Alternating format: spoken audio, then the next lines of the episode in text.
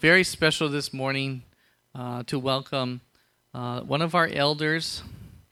Um, he is somebody who is really uh, loving the Lord, uh, been a part of this church since uh, the church planted uh, 14 plus years ago.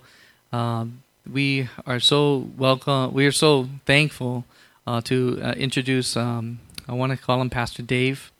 But Dave Yotamar, can we give him a hand? And um, so formal. He's like so formal. Lay. Yeah. Wow. Been a while. Thank you. We thank you, Dave. And can we pray for today's message? Let's pray for it. Lord, we just say thank you this morning, God, that uh, you allow us to come here and we have the privilege of celebrating you, Jesus. And we thank you that we can come and worship together, we can fellowship, and Lord, we can be hearers and doers of your word. So, Holy Spirit, come and open up our hearts to your word this morning. Lord, let it come alive in our lives. We thank you so much. In Jesus' name, amen. Amen. Hey, good morning. It's been a while. And so there's brighter lights, uh, there's lays. awesome. Um, you know, it was uh, pretty interesting preparing for this message. I, I, I actually, I just thought about this. First, I want to thank Jill back there who's doing the media shout because um, I think I changed this message, I don't know, maybe 10 times or something. And the last one version I just sent to Jill like at 8 a.m. um, so I, when she came, I said, hey, you know what? Uh, we're going to just roll today. I, um, but I'll explain a little bit and confide in you a little bit um, maybe I, I, think, as you know, and Jim t- Miyashiro talked about it last week, sometimes the message that we prepare are as much for us speaking as it is for you guys. Um, and me going through this process of changing the message um, was also, um, I think, a lesson for me. And I'll share it with that if we have some time at the end. If not, you'll just be in suspense. But um, so, good morning. Uh, my name again is Dave Oyatamari, and it's been a while since I've been up here speaking. It's good to be back. Uh, and like as always, uh, there was always um, stuff going on this week that I thought, man, uh, the enemy does not want me to talk uh, this week. So I'm really happy to be here, made it. Um, and we're continuing through the book of Judges. Uh, isn't it a good book? I'm, I'm hoping that when we say we go through the book of Judges, that many of you, if not all of you, um, don't just read the scripture that's up here uh, and then go away and come back next week, but that you're going home in your Bibles and looking in the book of Judges and actually rereading it. Uh, that would be my desire for you. Um, because if you haven't read through the book of Judges yet, um, one, you can't take our word for it. Okay, so we're the, we're the people up here giving the message, but you got to read it for yourself, right? You got to say, like, do I agree with what that guy said or that person said, right? Because it's God's word, it's not my word, right? So please read the Bible for yourself. And so we're going to go over Judges chapters 13 through 16. Write it down. Uh, it doesn't take that long to read. Um, so I would say don't just take my word for it. Go back and read the Bible for yourself. The second thing you're going to see the book of Judges, and hopefully you've already kind of picked this stuff up, is it's so relevant to us here in 2017. Um, the, the, the, core theme here is that you know god's society the, the, society in which we're reading the book of judges they are not following closely to god right? In fact they're openly disobeying god and a lot of his commands. They're chasing other gods with the small g right? And they're following their fleshly desires. They're, they're following what, what we know as the worldview right? And they're not following god's view. And i think man that is so sounds so familiar to today, right? And uh, instead of taking what I would call the spiritual high road, people are just following uh, and get influenced by the worldview. And if you want to know for yourself, like, am I following other gods with the small g? Like, what does that mean? I would say to you, um, look at where you spend your time. Look at where you spend your money. Uh, look where your, your brain space is being spent that is your God's with a small g. And then challenge yourself, right? Is God a Sunday activity checkbox? Or is God the creator of the universe, the one who loves you, the one who creates you, is he central in your life?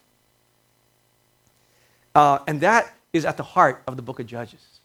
Is that God's people, as we look over and over again, didn't really have God in the center of their life.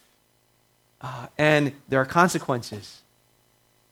But then there is God's love, and it, He keeps showing up and continues to reach out to His people in spite of their stumblings. So, Judges is a good read, and I'm going to encourage you to read it. Today, we're going to talk about, and, and Jim previewed it last week, the story of Samson. And I like to think of Samson as the world's first Superman. He is a man of superhuman strength. We find out a, a kind of superhero among God's people. I, I, think of him as almost a freak of nature, you know? Uh, and if you read the story of Samson really superficially, you'll say, okay, I got it. Uh, Israel's Superman conquers the oppressors, the Philistines. Next book.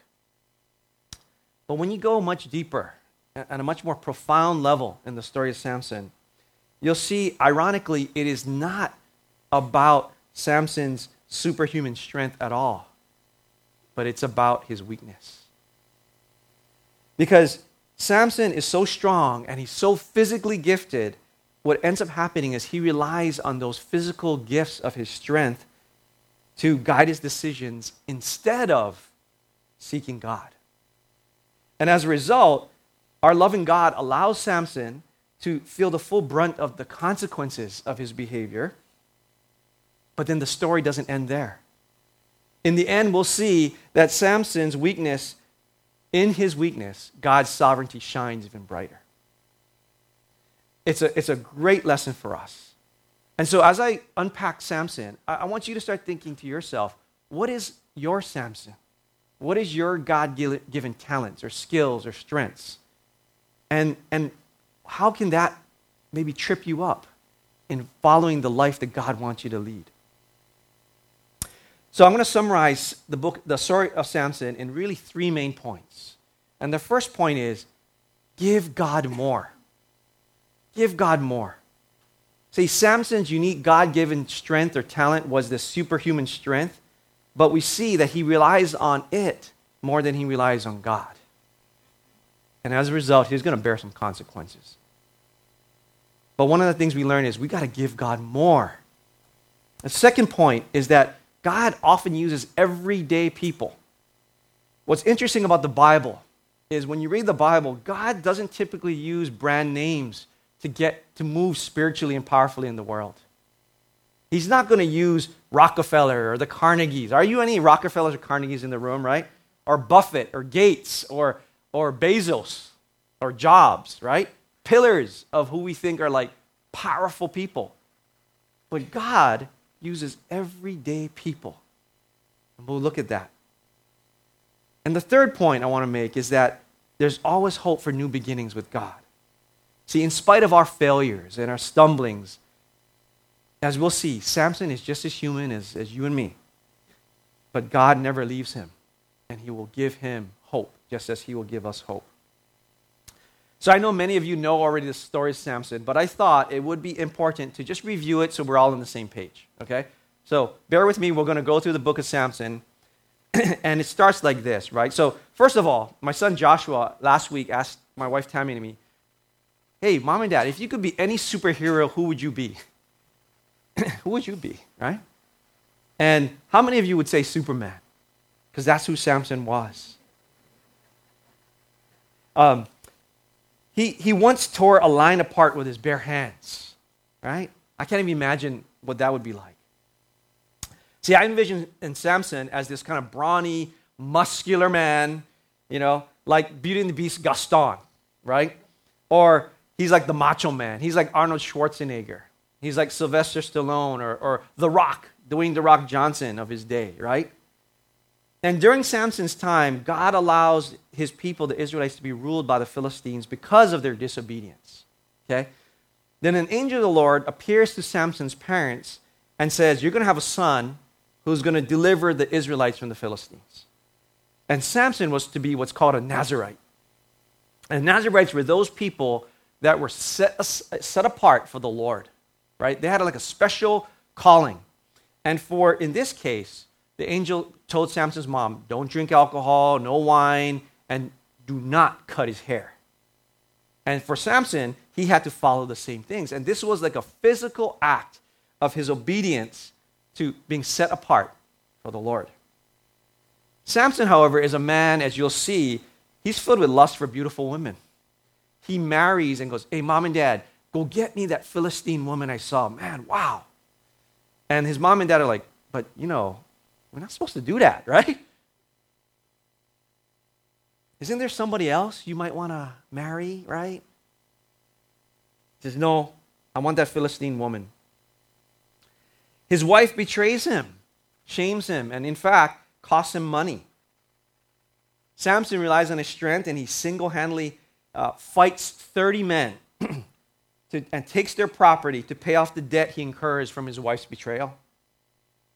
He's filled with revenge and he becomes a menace to the Philistines using his superhuman strength to like tie these foxes' tails together, sticks uh, a torch in their tails, and sets the grain fields on fire of the Philistines.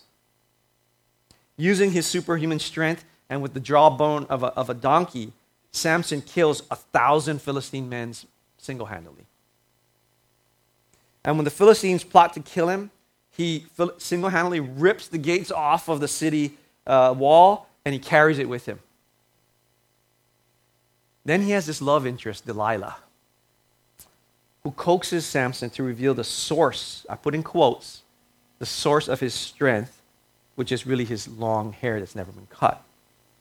And then she shaves his hair off for bribe money. She gets bribed, and she gets paid a lot of money for this. And then he loses his strength. The Lord leaves him. Then he's taken prisoner by the Philistines.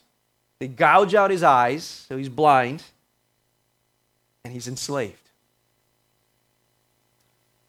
Now, blind, imprisoned, broken, buzz haircut, Samson asks God, Can you give me strength one last time? And God answers Samson. And with that strength, one last time, he busts down the Philistine temple and kills thousands of Philistines and himself in the process. And this then sets in motion a chain of events that eventually frees God's people from the Philistines, just as the angel had said to his mother before he was born. So that's the story of Samson, right? And there's some remarkable truths that come out of this story. And the first one is we got to give God more. See, when I look at Samson's story, I look into his character, I really infer that although he's this Nazarite, right, set apart for the Lord, Samson's a guy who really doesn't seem to obey many of God's commands.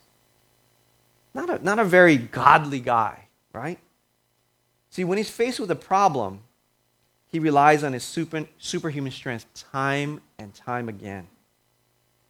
So, in that one situation, right, he's at his bachelor party and he goes, You know, you guys can answer this riddle of mine. I'm going to give each of you a robe. But if if you cannot answer, you're going to give me a robe, each of you. Why do you make such a silly bet first in the first place? But then his Philistine wife gets pressured by these men, like, hey, you know what? We're going to do some harm to you and your family. You better go ask Samson what, what this riddle is, the answer to his riddle, because we have no idea what it's about. So she pleads Samson. And finally, he gives in and tells her the answer to the riddle. And then he ends up losing the bet because she tells the, the Philistine men the answer to his riddle. So what does Samson do? Rather than go like, oh, I'm such an idiot, you know, I gotta, you know, be better. And I, I, I, why did I even make that bet in the first place? And look, I'm marrying a Philistine woman who I barely know. No, he doesn't do that. Instead, he gets mad and he goes beats up 30 other guys, steals their robe, and gives it to the, the other guys who he owes the bet, right? Like, what's that about? In another situation, um, that wife is given to another man. And in his anger, he, he gets 300 foxes, right? And he sets them loose, burns the Philistines' grain, and he creates this like war between the Philistines and him, right? Now they really want to take this guy down. They eventually kill his wife and, and the father in law because they're like, you know, that Samson guy causing us too much trouble. And then he takes his vengeance on them when they try to bind him, and he kills a thousand of the Philistines. Finds his own justice in his own strength. And then ultimately, right, you, you look at his love interest in Delilah, and, and after again her pleading, you know, what is the source of your strength? And the first time he's like, you know, fresh ropes, that's what will do it. So she ties him up with fresh ropes. And then she goes, Samson, the Philistines are upon you. Boom, he breaks out of the ropes. And she's like, oh, you lied to me. If you really love me, you will tell me what the true source of your strength is. And after three times, and, and pleading by Delilah, he finally tells her, Well, if you shave my head, I'm going to lose my power. And then we know the story where he, he basically gets put into slavery. See, in Judges 16:20, after Delilah shaves his head, it says, you know, Samson awoke from his sleep and thought, you know, I'll go out as before and shake myself free. But he did not know that the Lord had left. See, we might read this to ourselves and say, like, boy, that Samson guy, he's so arrogant, right? He relied on his strength. He didn't rely on the Lord. I mean, in fact, he needed to take very seriously the Lord's command never to shave his head, because if he did, he wouldn't have, have given his secret over to Delilah. But then I think the truth is, there's a bit of Samson in each of us, right? What do I mean? See, like Samson, I think if we were honest, we'd admit that we over rely on our gifts as well, our God given gifts, instead of God. See, when you're at work or you're at school, uh, just everyday life, and you face something challenging, like a challenging situation, do you first think to pray and ask for God's wisdom? Or are you quick to respond with the strengths that you already have? What's your Samson? See, I think for people who are particularly gifted at something, it's even harder to invite God to provide guidance and help. See, we might think that, you know, God gave me this talent or skill, so I have to use it, right? And, and I think, yeah, that's true. But the, the danger is you over rely on yourself and your strengths. And it's the same trap that I think Samson fell into. See, God seeks our obedience. And the book of Judges is about Israel's lack of obedience and the consequences that come from it. See, your Samson, your God given gift, depends on your obedience to the Lord. And like Samson, your strength, ironically, has the potential to become your greatest weakness. For what we are strong in, we tend to rely less on God. And the Bible says in 2 Corinthians chapter 12 and, and verses 9 and 11, God's power is made perfect in weakness. And for when I am weak, then I am strong. So, how much are you submitting your life to God? Trusting God, giving God more of your decision making and your actions instead of relying on your own strengths. The second point is that God often uses everyday people. See, one of the remarkable things I've talked about is that when you read the Bible, and the story of Samson is no different, God uses just everyday people to carry out his will. Let's start with this Samson was born to a mother who was medically unable to give birth. See, in, in, Judges chapter 13, verse 2, it says Samson's mother was childless, unable to give birth. So you think to yourself, why would God do this? It's not explicitly explained in the Bible. However, doesn't it remind you of other situations? I thought about Sarah, Abraham's wife, right? She was like 90 years old or something, right? And she gave birth to her first son, Isaac. It also reminded me of Mary, who gives birth to Jesus, and she's still a virgin. And I thought what all these accounts have in common is that if not for God, these births were impossible. And so, my best guess is that God does miracles in impossible situations so that witnesses can attribute this only to God. You can't reason it away. and again, in our weaknesses, in the impossible, God shines brightly. The blind see, the crippled walk, and the childless have children.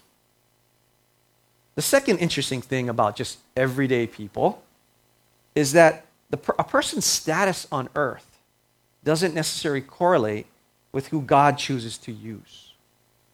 And this is particularly true of women in the Bible, I see. See, if God, the creator of our universe, came right now and we, we knew was God, and he said, Look, everybody, I'm looking for someone to carry out my will, to lead this mission I'm, I, I want to give you, I think a lot of us would be like, Yeah, choose me, God. I mean, I'll do it, right?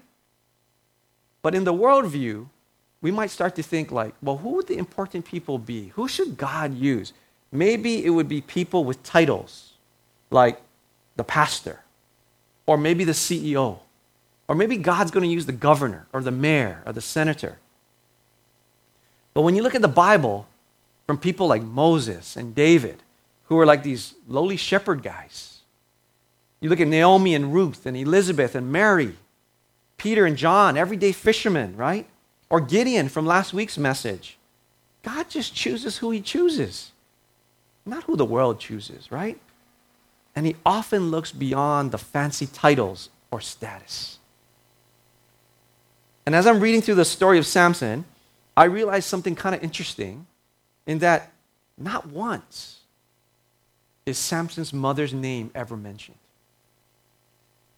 She's known as the wife of Manoah. She is called her, the woman, his wife, she. And yet she is super important. She gives birth to the deliverer of the Israelites over the Philistines, but we don't even know her name. And yet, this unnamed woman is quite remarkable. She displays great wisdom, even beyond that of her husband, Samson's father. In Judges 13 to 22, after Samson's father realizes that he's seen the angel of the Lord, he starts to panic and he starts to say, We're doomed to die. Since casting your eyes on, on holiness is presumed punishable by death, you see. And so he's, he's panicking. But in verse 23, Samson's mom, who is the voice of reason, calms her husband Manoah down and says, You know, your emotional outburst is not very logical. She says, if the Lord had meant to kill us, he would, he, would not, he would not have accepted our burnt offering or grain offering from our hands, nor shown us all these things or now told us this. And I sort of imagine that the husband, Manoah, is like scared, crying, and he's like, oh, oh yeah, that's right, huh? See, God knew exactly what he was doing when he chose Samson's mother to bring Samson into the world. He chose a woman of great wisdom, a logical mind, and who was obedient to the Lord, and she was just an everyday person. The angel of the Lord first appeared to Samson's mom to tell her that she was going to be pregnant with this special boy. And hearing this from his wife, Samson's dad, prays to the Lord, says, Send the messenger back, because we want to know how to raise this boy. But you catch this, okay? The father prays to the Lord. Send the messenger back. And the Lord answers Samson's father's prayer, but he doesn't respond directly to the father. He responds to Samson's mom. It says God heard in Judges 13 9 says God heard Manoah, right, his father, and the angel of God came again to the woman. Right? Manoah prays, but isn't, isn't like the messenger and the angel came to the father, he came to Samson's mom. And the implication is this God ways are his alone. And we shouldn't presume anything about titles or status matters at all to God. God will use whoever, whoever he chooses. And that's consistent throughout the Bible. So, for many of us today, if your name is not Rockefeller or Carnegie, Bezos or Buffett or Gates, Maybe you don't have a big, t- important social status or title. Get ready. Get ready. Get ready to be used by God because God uses everyday people. And the third point, take out of the Samson story here, is that there's always hope for new beginnings with God. You know that Johnny Lee song, Looking for Love in All the Wrong Places, right? Maybe those of you, maybe older, you know what song I'm talking about. And I can't sing, so I'm not going to sing it. But um, looking for love. Okay, anyway, Samson's story is a bit like that song, right?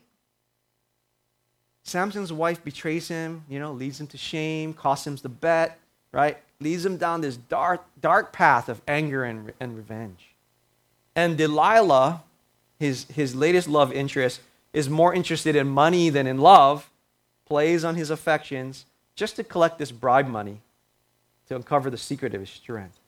And what does Samson get for all his misguided love in all the wrong places, right? His eyes are gouged out. And as we, as we, the irony here, when we look in the book of Matthew and Mark, those same eyes that led him astray lustfully towards these Philistine women are the very things that are taken from him that he may not disobey God again.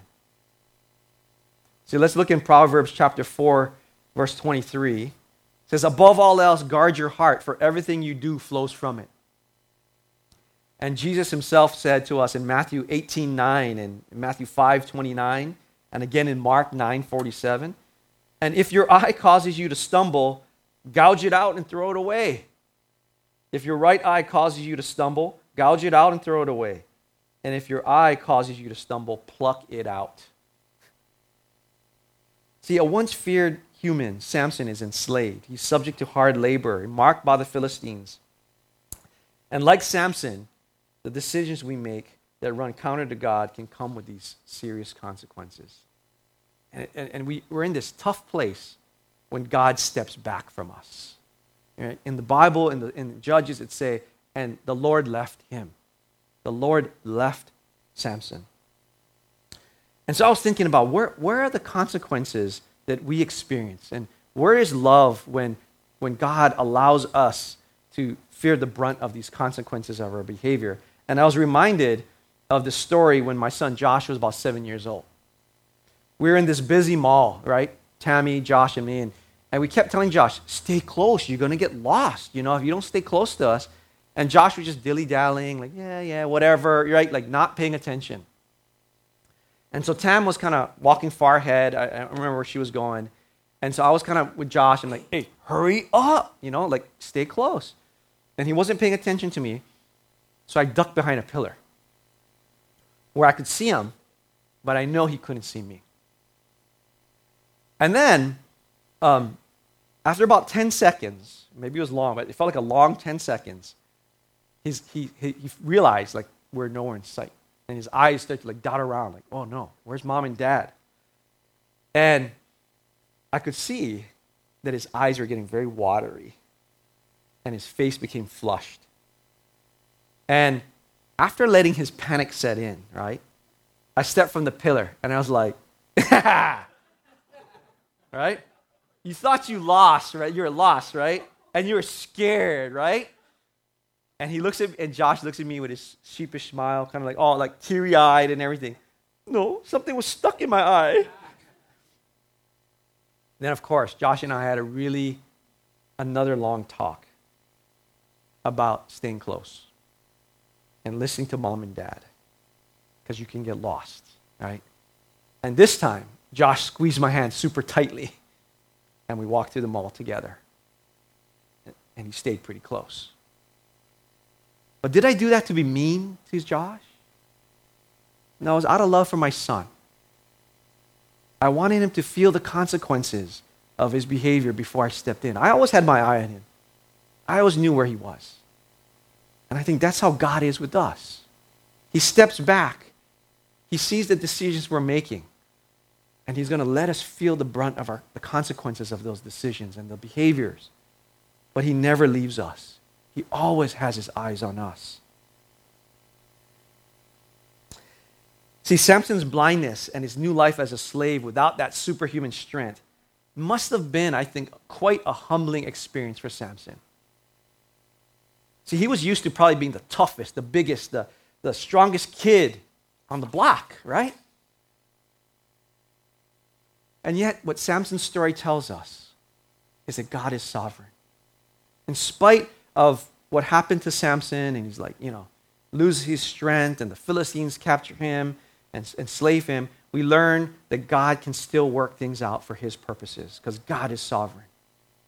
And in spite of his character flaws, Samson was still someone who God used to destroy thousands of Philistines. There's always hope for new beginnings with God. And at the end of the story, Samson prays to God one last time for superhuman strength to return to him, and God answers Samson's prayer, brings down the temple with his bare hands, kills thousands of Philistines in his final act in his entire life. And from Samson's disobedience, I find it interesting that there is still hope for new beginnings. In Judges 16 22, there was something interesting that it says there. It says, after Samson's hair was shaved, it says, but the hair in his head began to grow again after it had been shaved. And I said, why would that be in the Bible? Because really, his power never came from his hair, it really came from God, right? But uh, the point is this you know, I, I think it was, a, it was a symbol of hope for new beginnings. See, Samson's hair wasn't what was important. And while we don't know how long his hair was at the time he, he crushed the temple at the end, we do know that there was redemption in his final act of strength. And the bottom line is, in spite of his disobedience, God was still sovereign. God still used him to accomplish his goal. So, no matter what role we think we play, and no matter when we screw things up, don't fret. God is still always in control, He's still sovereign. He may step back to allow us to, to feel the brunt of our consequences of our, of our disobedience and our sin, but God never leaves us. And there's always hope for new beginnings with God. So, in conclusion, right? When we look back to last week for Gideon, Samson and Gideon have something very important in common. Gideon was this weak, unwarrior-like in stature person, and yet God used Gideon and a very small army to defeat this great, huge Midianite army. In Gideon's weakness, God's strength shined brightly. Samson, in contrast, is physically strong in stature, but he's weak in character. And yet, God used this blind, humiliated Samson to bring the downfall of the Philistines. And in Samson's weakness, God's faithfulness shined brightly. And this you'll see when you read the book of Judges is a common theme throughout the book that in our human weaknesses, God's strength and his faithfulness shines even brighter. See, what the world sees as physical strength as power, in contrast, those with God's perspective see power as being obedience and humility before God. And we see that, you know, when we give God more, it means that we must trust not on our strengths, but the Lord.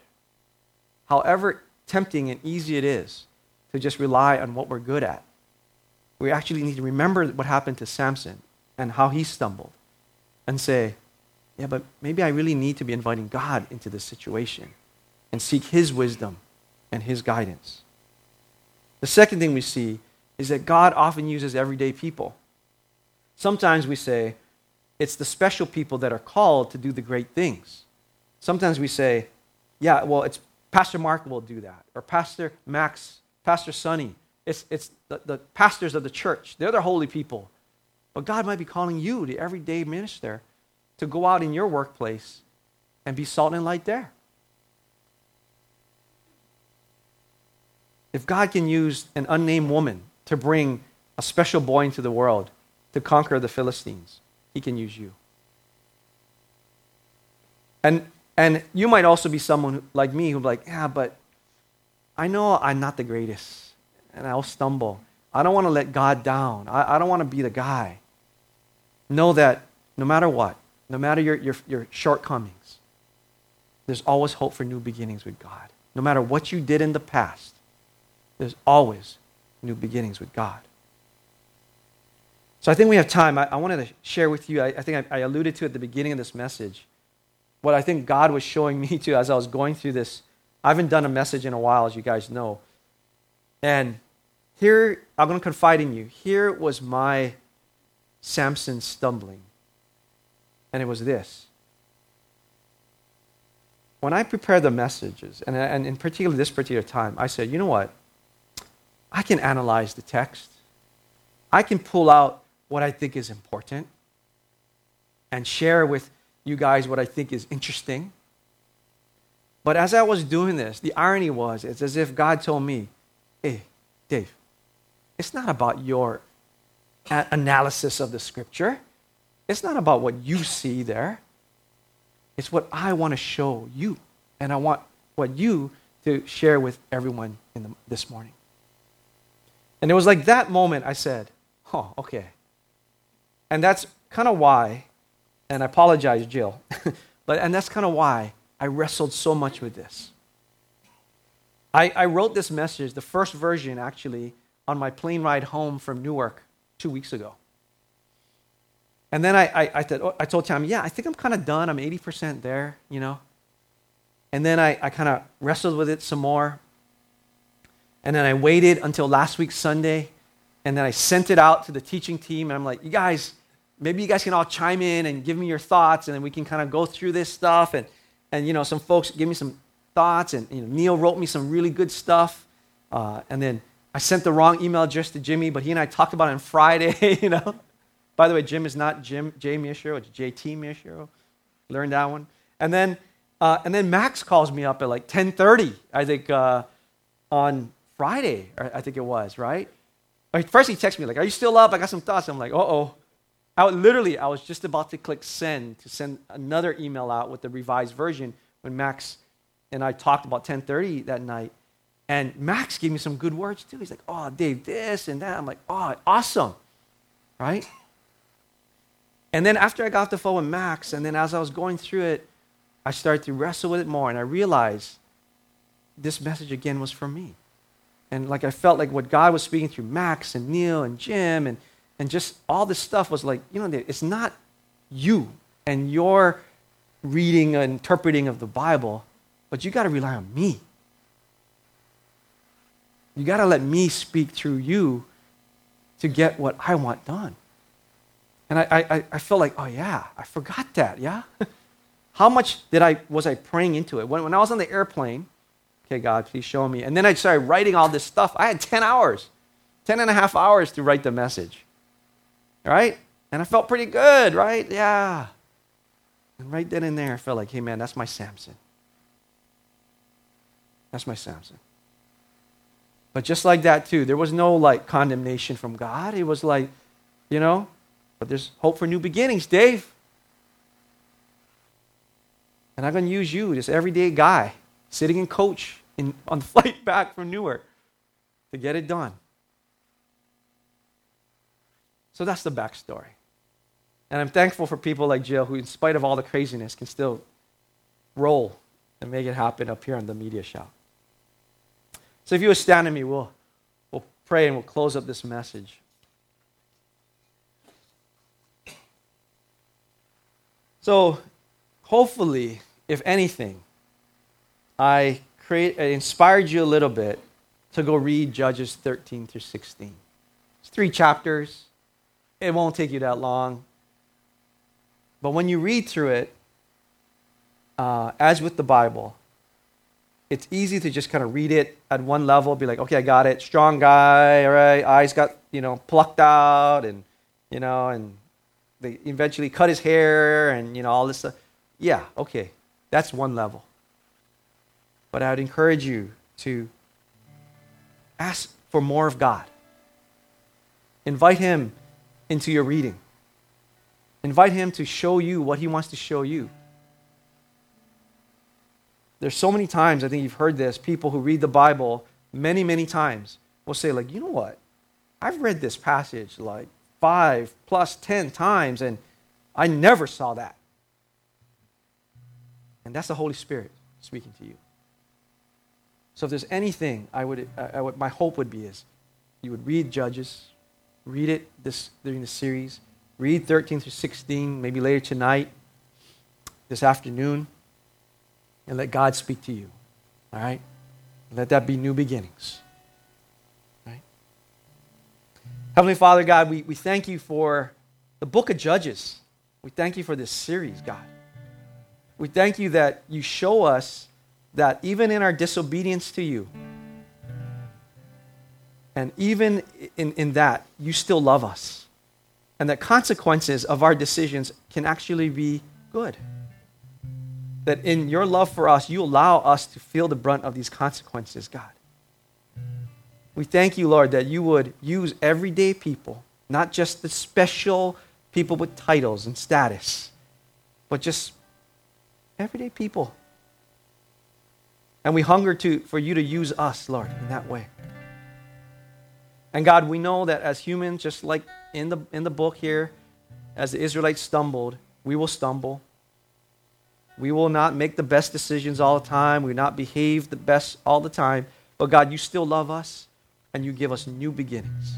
No matter what we did in the past, you give us new beginnings.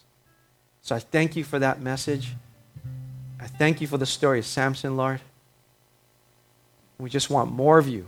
Would you use every single person here in this room today for your will? In Jesus' name, amen.